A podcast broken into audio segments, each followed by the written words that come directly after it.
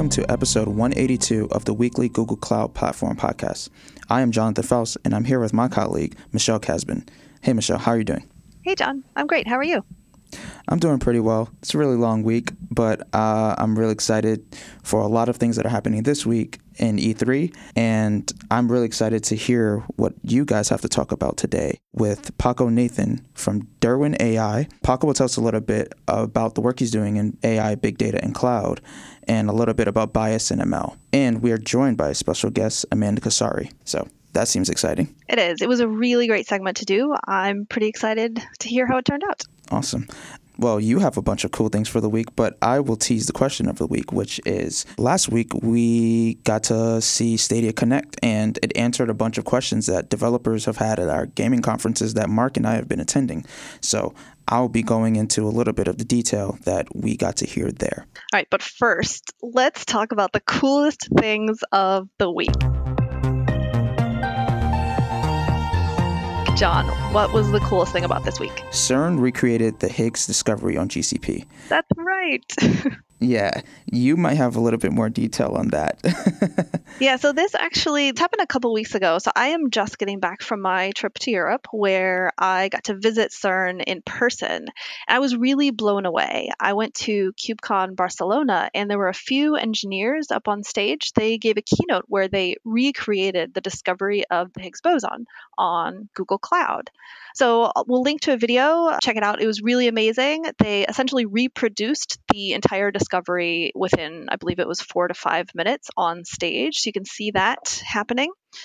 Um, but what was really cool is being able to visit in person, obviously. So after I got to see it on stage, CERN is such a good partner for Google Cloud because they've always had this open data policy. But before public clouds existed, they weren't really sure. So not many people could really do anything with the data sets that they uploaded because not many people had access to the types of data centers that they have access to. So, if you are interested in discovering the Higgs yourself, they've uploaded that entire data set. Check out the CERN Open Data Portal if you want to recreate their experiment on your own. But I wanted to share some really fun facts. I got to visit Atlas, which is one of seven experiments. There are seven in total for main experiments. Atlas is a general purpose experiment, it's the largest. And I didn't get to see these other ones, but there's also CMS, also general purpose, um, ALICE, LHCb, and a few other ones. So it was really interesting to see it in person, to see what a collider looks like when it's uh, a few feet in front of you. But some of the really cool things I learned the Large Hadron Collider was built on the French Swiss border. And so the border actually runs right across the property, and the majority of the LHC is actually on the French side. And what's interesting about that when you go to visit, if you want to get money out of a Swiss ATM, you can only do that on one side of the property because Swiss banks can only exist within Switzerland. The other cool thing that I liked did you know that CERN was the birthplace of the web? I did not actually know that. So I got to visit the building where it all began. So I got to see the data center. There are some very large transcontinental interconnects that essentially end at CERN. Um, it was really neat to be there. So not only was it the site of the announcement of the Higgs particle, but also birth of the web. Whoa. yeah, it was a really interesting space to be in. But my sort of burning question for this physicist, um, I, I could ask her anything. And the question that I ask is so the Large Hadron Collider uh, takes protons and it sends them off into opposing directions so that they collide together. And my question was, where do the protons come from? That these beams are composed of? And her answer was it's a canister of hydrogen. And there's some really interesting math behind that. It's a really small canister, like the size of maybe your forearm. So very small. You can actually see it in person if you go to visit. And that will essentially power the LHC in perpetuity.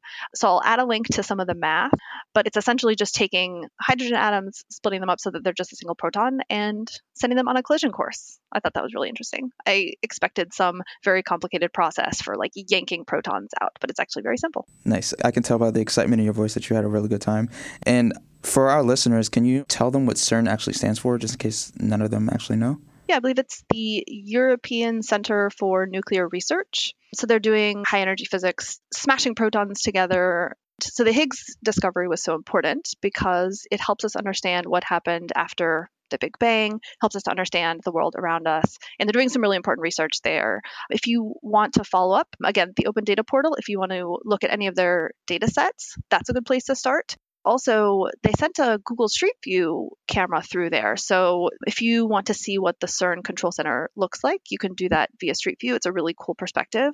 But also one of the best ways to see it is to watch the documentary called Particle Fever. That was one of my first introductions to CERN is watching the video and that essentially it's a documentary of the explanation of the announcement of the Higgs particle. So I thought that was really interesting. That's cool. Do you happen to know which GCP products they're using when they recreated the discovery? Yeah, they describe it all in the video, and uh, I believe they were using Google Cloud Storage, Kubernetes Engine, and Memory Store is the other GCP product that they're using. And what I didn't know, I figured this out at KubeCon when I spoke with them afterwards. They're also using Kubeflow. Did you know that CERN has been using Kubeflow for over a year? They're one of our oldest users. I actually didn't know that. Actually, at Next staffed the Kubeflow booth, and that's where I got my first introduction to Kubeflow. So it's kind of amazing to see that CERN is actually using Kubeflow for recreating this discovery. It's kind of awesome.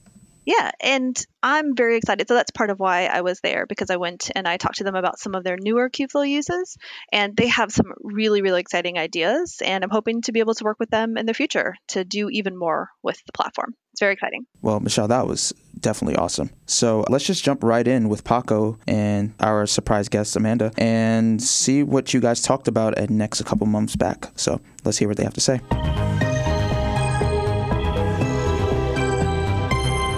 Welcome to a few of our guests today. We have Paco Nathan, managing partner for Derwen AI.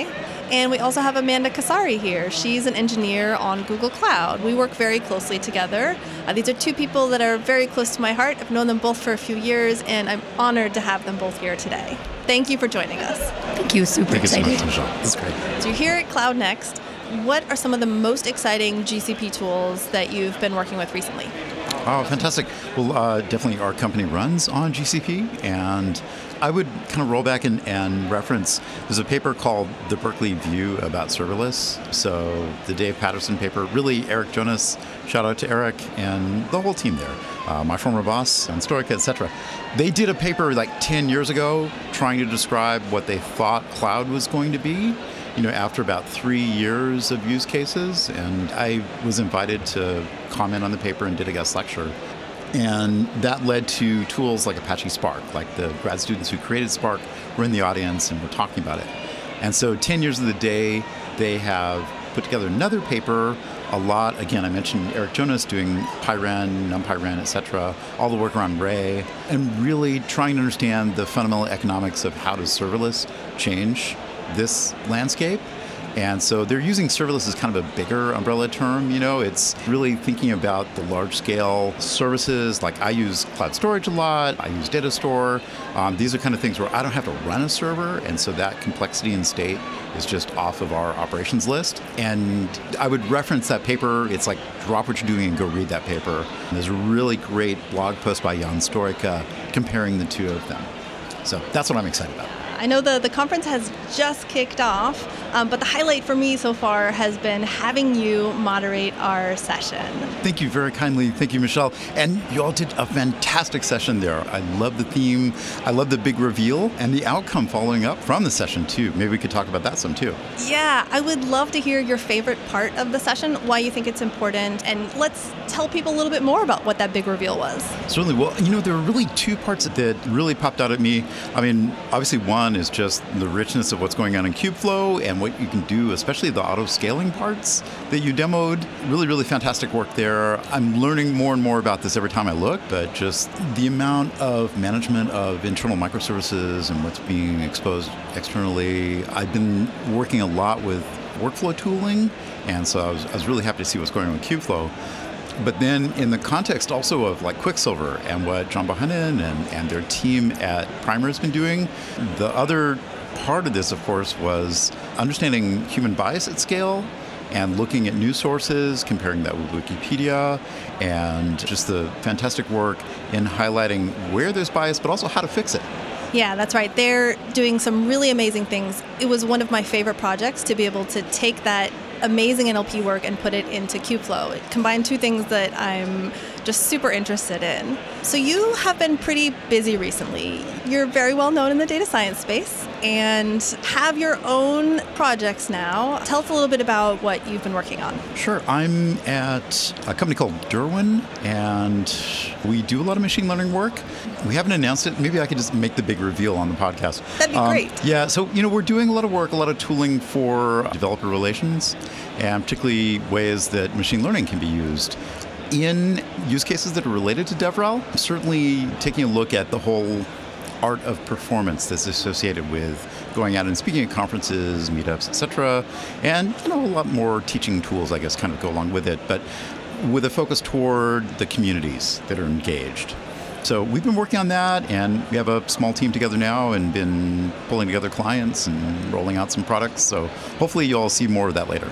Yeah, that's amazing. This is the best location for you to be right now. I appreciate it. We've been collecting data points of things that we could improve, and all of your hard work will pay off, I'm sure. Wonderful. You know, there's another project too. I could mention my colleague Ben Lorica at O'Reilly Media. We just got done doing three large surveys. So it was really interesting. It's what we're calling ABC. So AI, big data, and cloud and we were looking at across the world adoption for ABC, and in particular, taking a contrast between companies that are more mature, maybe they've been doing machine learning in production for like five years, versus companies that are just, yeah, they've been it for a couple of years, they're figuring it out, versus companies that really haven't started yet. It's like, what's the contrast between those? What do companies learn once they start adopting cloud and adopting a lot of the tooling and then deploying machine learning? And what are some of the biggest surprises you found in that survey? It was a couple things. I mean, one is we were struggling with how to understand investments and budget. And we had a multiple choice like, are you putting 5% of your IT budget toward machine learning, 10%, blah, blah. And then we had this catch all at the end 20% or more. And we're like, okay, nobody's going to check that. And it turns out that when you look at the mature practices, they're really doubling down. So for 2019, 43% of enterprise said they're investing 20% or more of their total IT budget into machine learning projects. Wow, that is a lot more than I expected. Yeah. startling. And also just, you know, the range, just the kinds of applications, like half the organizations we surveyed were already using deep learning and a third were using some form of human in the loop, active learning. One quarter were already working with Knowledge Graph. That kind of shocked me. This study, I know there was a lot of people from finance, but we were surprised to see one fifth saying that they're starting to work with reinforcement learning. And so portfolio management is coming in, but also customer support and other areas. And I think the biggest thing when you look at the gap between the mature companies in machine learning versus the ones that are still trying to figure it out, transfer learning is used at about 3x so a really big bubble on transfer learning. Wow. So as you see so many people adopting this, I mean, 20% of IT budgets at large companies in 40% of... That's serious money. That's serious money. Um, and something like that can be quite dangerous if we don't have the right safeguards in place. Exactly. Kind of roll back a little bit. I, I was co-chair for JupyterCon, and one of the real surprises last year was in Project Jupyter, a lot of the uptick was enterprise. And what we found is that large organizations are rolling out open source, they're running either on prem, but more and more in the cloud or hybrid in some way. But they're using Jupyter for infrastructure for data science. So teams can work together and executives can see the results. So that kind of collaborative infrastructure based on partly on Jupyter is also going back to Kubeflow. It's very much part and parcel there. We're seeing it across the board, and we were really surprised that it was in the regulated environments that there's more of an uptick. Capital One is a really good example. Um, Two Sigma is another Wall Street firm. Inside DoD, PayPal, you know, Netflix. A lot of sort of digital infrastructure is relying more and more. And the thing that struck out is like once you deploy these kinds of collaborative tools and you start working with data science across the organization, the things that pop out are the business issues, the safety issues you're talking about. It's like, how do we collaborate well as opposed to badly? What are the security issues? What's the data privacy issues? What are the ethical issues? and just the, the whole spectrum of compliance that comes in. It's like as soon as you can get that collaborative infrastructure out there, you come back to the human issues, the real business issues. Yeah, and those are really structures that we need to put in place as humans to protect us from things going wild and computers taking over, right? Yeah, one thing that I've seen over the past year or two in the field is there's a lot of sort of debate about friction or tension between data engineering and data science. I'm very familiar with that tension. You know, I mean, it's, it's a good topic. There's a lot of good issues there to explore. Um, there, there are some companies that say you have to have five data engineers for every data scientist, and then you go to Stitch Fix and they're like, no, no, no, let's do the other way around, or, or even more, right? They, they have a lot of data scientists. So one thing there, though, that we find is once you deploy machine learning models in production, you get business issues that come back to the, the real human element. You know, models degrade once they hit live customer data. You have to figure that out. Trying to understand why they're acting differently than they did with a training set is often a very challenging statistical problem, probably more statistics than most data science teams will have. And it's also it's at that point where you start hitting the ethical issues, bias issues that will cause the regulators to come knocking.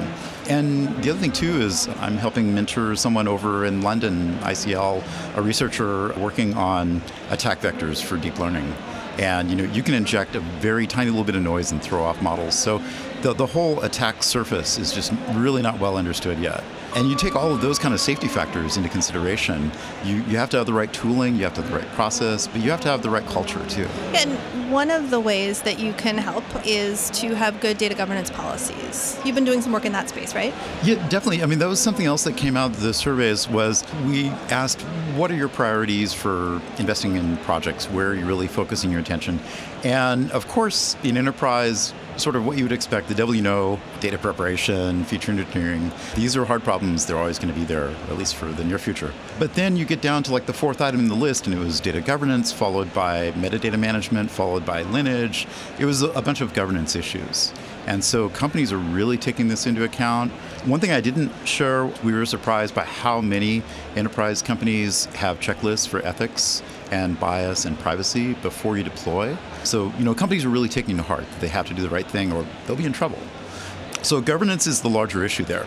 And governance has been around since, you know, the 90s. And it was all sort of focused on data warehouses and SQL for a long time. But I guess about 2012, you started to see some of the first firms doing big data, data governance, like Alation, I think was one of the early ones. And now you've got a real healthy cohort of startups. Uh, a couple are public now. Um, private equity has taken over a few that are larger. But it's, it's a really difficult thing to understand. How do I have a governance in the cloud versus on prem versus at the edge, the mobile apps, the data partnering that's going on? It's a super complex landscape, and security issues are becoming more and more complex. Yeah, I, I don't think that there's a lot of clear answers yet, but there are a lot of good questions. Mm-hmm. It's great to hear that companies have pre flight checklists. I, I didn't realize so many people were doing that, and that's definitely good to hear. While we're talking, I can probably get some numbers on that we would call it robust model building checklists. And definitely there's this contrast where you see much more emphasis on this in the mature companies as opposed to the companies that are just starting to figure it out. And so I think that the industry is having a pretty healthy reaction to some of what's happened, but, but definitely Wall Street Journal called 2018. Uh, I, I, don't have the exact language here. But it was basically a total meltdown globally as far as data governance. I mean, we had so many breaches. Um, so many privacy problems that involved, in some cases, hundreds of millions of people. In Asia, there was a very notable one. Also, you know, things with Facebook and elections and all the rest. It really brought to light how much we have to take into account at our governance for data. Yeah, because as platforms like Kubeflow make it easier to spin up models, we really have to be careful about the types of models that we release out into the world, um, what we're doing with them, and how we're keeping track of where the data came from that went into those models. Although I think that there's a natural pairing there. I mean, it sounds like the emphasis on developing checklists and developing culture around that could fit very well with a lot of the process that naturally comes out of Kubeflow and how you manage there are open source projects like Dayon and, and, others that try to integrate some of this thinking into your development and deployment process. So I'm, I'm hopeful that these two kind of meet in the middle. As we're looking and you're talking about how people are spending budget, when you talk about checklists, that's processes. When you talk about people and resources and tooling, how do you think the most sophisticated, advanced companies are approaching splitting up that budget between people, processes, and tooling to be successful for all the challenges and risks that you're seeing approaching? We tried to qualify and quantify some of the answers to this, and I put together a diagram that's basically a survival analysis of that. So if, if you look at those three buckets that we're using for our dimensions, there's the companies that are the leaders, that are more mature. They've been getting return on investment for machine learning for a period of years already. And then there's companies that are just kind of evaluating, they're, they're figuring it out. They've been in for a, a few years now, but they still struggle some. And then there's the companies, probably 50% or more, that are real non-starters. They don't get past. So I think it's in the survival analysis, if you will, where you can see where the budgets are effective and where they aren't. And so for the laggard group that are non-starters, they usually struggle with tech debt. And so that's one characteristic that is pervasive. Their data infrastructure has so much technical debt that it's hard to get accessibility to the data across divisions, so you still have a lot of silos. And that kind of goes back to the original problem of data science, breaking down the silos. The other two points for the laggards uh, are people problems. So, one is a company culture that doesn't recognize the need for better data infrastructure or data science or machine learning, and that's generally from the top. Davos World Economic Forum recognized that as, as one of the crucial issues uh, for Davos 2019 was looking across the board, speaking of board, board members and executive staff they're where you run into problems where they don't recognize the need for machine learning. They know that their competitors are using it. They know that regulators are going to ask difficult questions. They don't know how to confront it directly. So, yeah, it's the people problem of training, education, whatever you want to say. And the third point is also a people problem. A lot of companies struggle with identifying business use cases, even if they're right in front of them. And so that's more a matter of awareness and learning about use cases, but it's kind of a product manager problem. So I would say that for the ones that are really fumbling, the 54%, it really does come down to tech debt versus culture. When you get into the ones, the mainstream companies that are trying, what they find is talent gap, so hiring, and that's the big people problem. They also have a lot of data quality issues that they're still struggling with. That's always going to be there. But, you know, there are priorities for where do you put your investment? Do you launch a new AI project? Do you do something else that's strategic? What are the concerns going to be for security and other risks? And they kind of struggle with those. So those kind of the three dimensions there. So related to what you just talked about, hiring is hard. So the people problems of being able to find data scientists that are experienced enough to understand the full implications of the products that they're building. Uh, do you have any ideas for ways we could put the proper safeguards in place? So, like automated ways of maybe teaching younger data scientists and being able to be more conscious of that? Very good question, and everybody's struggling with it. McKinsey and Deloitte and the rest are publishing articles about how hard this is and how much everybody's struggling. You know, I mean, there are definitely some excellent proofs, like Berkeley's program, Data 101, where Berkeley now has data science programs that are required for all undergraduates that actually currently touch like 80% of the student population at Berkeley. Wow, Which, is that any student or just computer science programs? No, no, no, I mean across the board. The chancellor came in and said, "Thou shalt have data science as a requirement." And oh, by the way, build out conduits into social studies, into hard sciences, everywhere.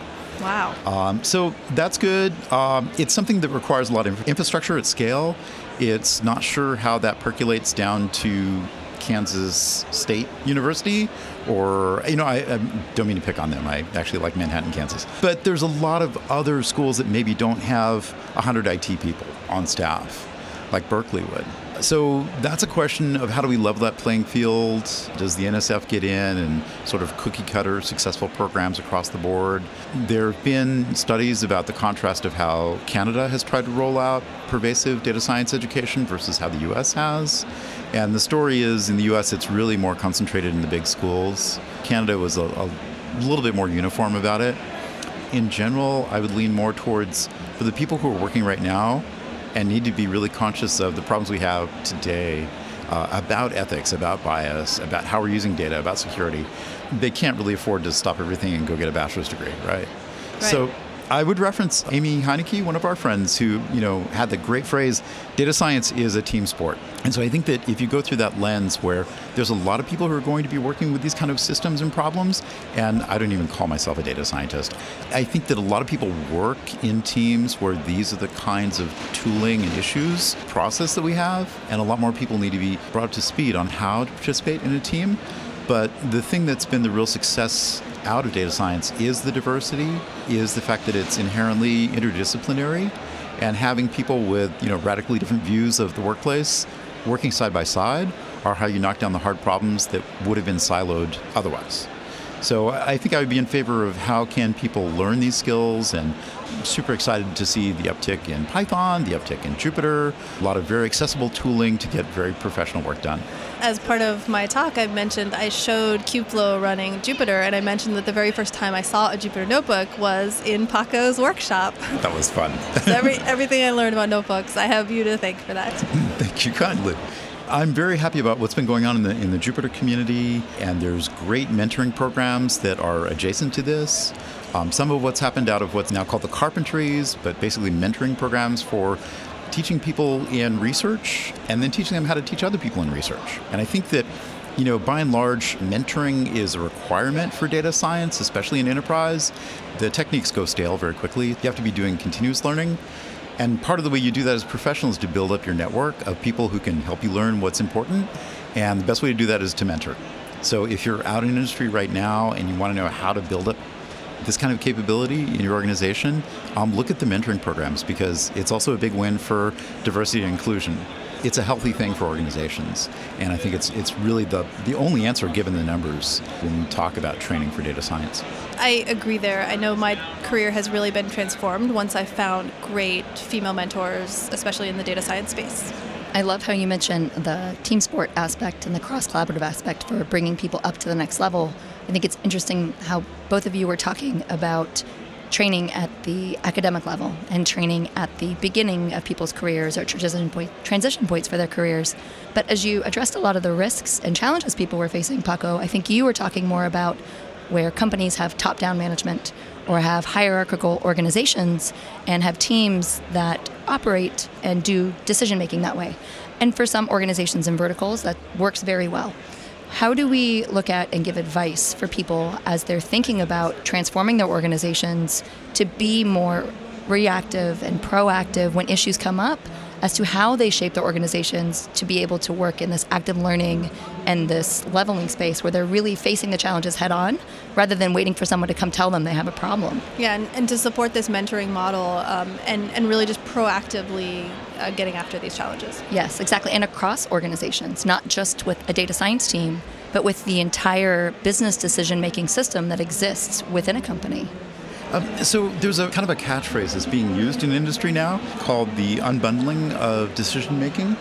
And it's the idea that, okay, top down worked in some places, top down decision making, but now we're finding that enterprise organizations are large, they're very diverse, they're distributed, you can't rely on top down control structures. So you have to have more collaborative ways of teams to arrive at decisions. And part of that is also just the influx of machine learning. Now we have teams of people and machines. So, how do we manage that? There's a really fantastic article about it from Ajay Agrawal on was on McKinsey Quarterly. It's called "The Economics of Artificial Intelligence," but he really unpacks that notion of unbundling of decision making. And also, I believe somebody at Google, the chief decision scientist for Google Cloud, Cassie Kozyrkov, really fantastic work. Her lectures, I've, I've gotten catch a couple of those, also about sort of decision engineering and how what Cassie was showing is Google is coming out and saying, hey, look, we've learned from some mistakes, and this is really a better way. I think that's an important thing to have because what better touchstone could you reference you know, for using AI than Google, but yet organizations still have to learn. Yeah, Cassie is one of our favorite colleagues. We're very lucky to have her. She's part of our group. Oh, fantastic. And I think it goes back to conversations. It's funny you're talking, Michelle, about your introduction to Paco. My introduction to Paco was a shared interest in control systems and complex systems. So we had a lot of conversations around how initial data science pipelines were designed around DAGs and direct acyclic graphs, which did not actually take into account feedback loops. And it sounds now like we're progressing to that point where we can get both systems design as well as the computational design to be able to incorporate decisive loops within there to be able to allow humans and machines to be able to question decision points along the way. I find that very encouraging and fascinating at the same time. You know, there's kind of three dimensions there. I, I think there are feedback loops that are inherently two way streets if done right. And they involve the people in your organization who have a deep bench of the use cases, they have the institutional learning, and they train other people to come in, right? Again, getting back to the team sport aspect, there's the models, which are being updated but curated, and then there's also the customers.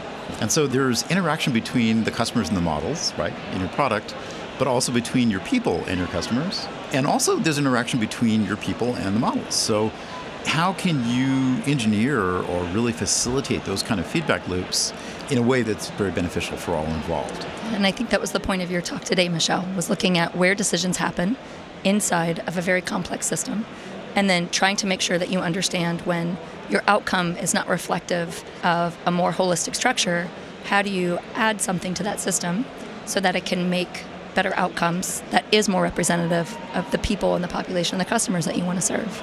Yeah, that's right. I mean, I think so many times we sort of blame ML for coming up with these biased outcomes, but the models are subject to the data that we feed into them. And it takes human decisions to overcome that, to build the type of model that can work around that bias, that can accommodate it. If we never make human decisions to do that, then we'll get the same outcomes every single time. Um, so it is very much a human problem we can't blame the machines. Humans are creating the code that creates this, and all of that data is based on generations of human bias. And it's up to us to look at things from a different perspective and to take an active role in changing that. Well, in your talk, you were discussing about structural bias and how some of this is so subtle and nuanced. You can't really point to here's rule 531 that causes the problem, but instead it's this interaction of a lot of complex rule systems that we just delegate to. And that in large quantities at scale, that's what leads to the really terrible cases of bias. Yeah, that's right. These these little small things accumulate. When you're talking about just a small group of people, it's not always obvious, or maybe it is. But when you extrapolate out to millions of people, that's where it just becomes very glaring and it excludes whole groups of people. Um, and you can use machine learning to identify that um, in a way that as a human you couldn't. You can use machine learning to sort of tease out what those examples are and then use it to help you build something that accommodates that. Uh, but these are all human decisions. It's very much a cop out to, to blame machine learning for being biased when we're the ones who are building these systems, who are coming up with the concepts and using them to solve very specific problems. We're the ones defining those problems. And we're a part of that system then. So when we define ourselves as separate from it, we're trying to remove responsibility from the decisions we're making along the way. Getting back to the control system. Yes, but if we inject ourselves back as a node into that decision making process, when we find that there are errors or problems, the solution to that may not always be more data, better data, different data. It may not be a different component in the algorithm. It may be that you have to allow trust for users or customers or yourself, the people who are creating those systems, and to place that back into a large distributed network. And being able to identify that and identify what is the right problem that you're trying to solve is the answer a person? Is the answer an algorithm adjustment? Or is it the answer a different computational structure? It's all very important. And I think we're reaching a good stage where we can start to make those blended answers as opposed to always looking for a different parameter value to fix. Michelle, also, I really liked what you're describing. I, I think it's important to think of machine learning, supervised machine learning, not just as a way to predict, but as a lens and so, can we use it as a lens to understand contrast and then begin to understand our own structural biases more? That's something that is probably not taught in courses about machine learning, but I, I think as we dig more into the real cultural problems that are coming to light, it will be. Well, Amanda, you brought up a really great point about control systems. I think that Margaret Mead probably is one of the better authors in this area from like 60, 70 years ago. Wait, can I you mean, say that name again? I didn't catch it. Margaret it. Mead? Oh, Margaret Mead. Anthropology studies leading to second order cybernetics, the Macy conferences, really fantastic work back there. So I think that we need to look back into our own history, intellectual history.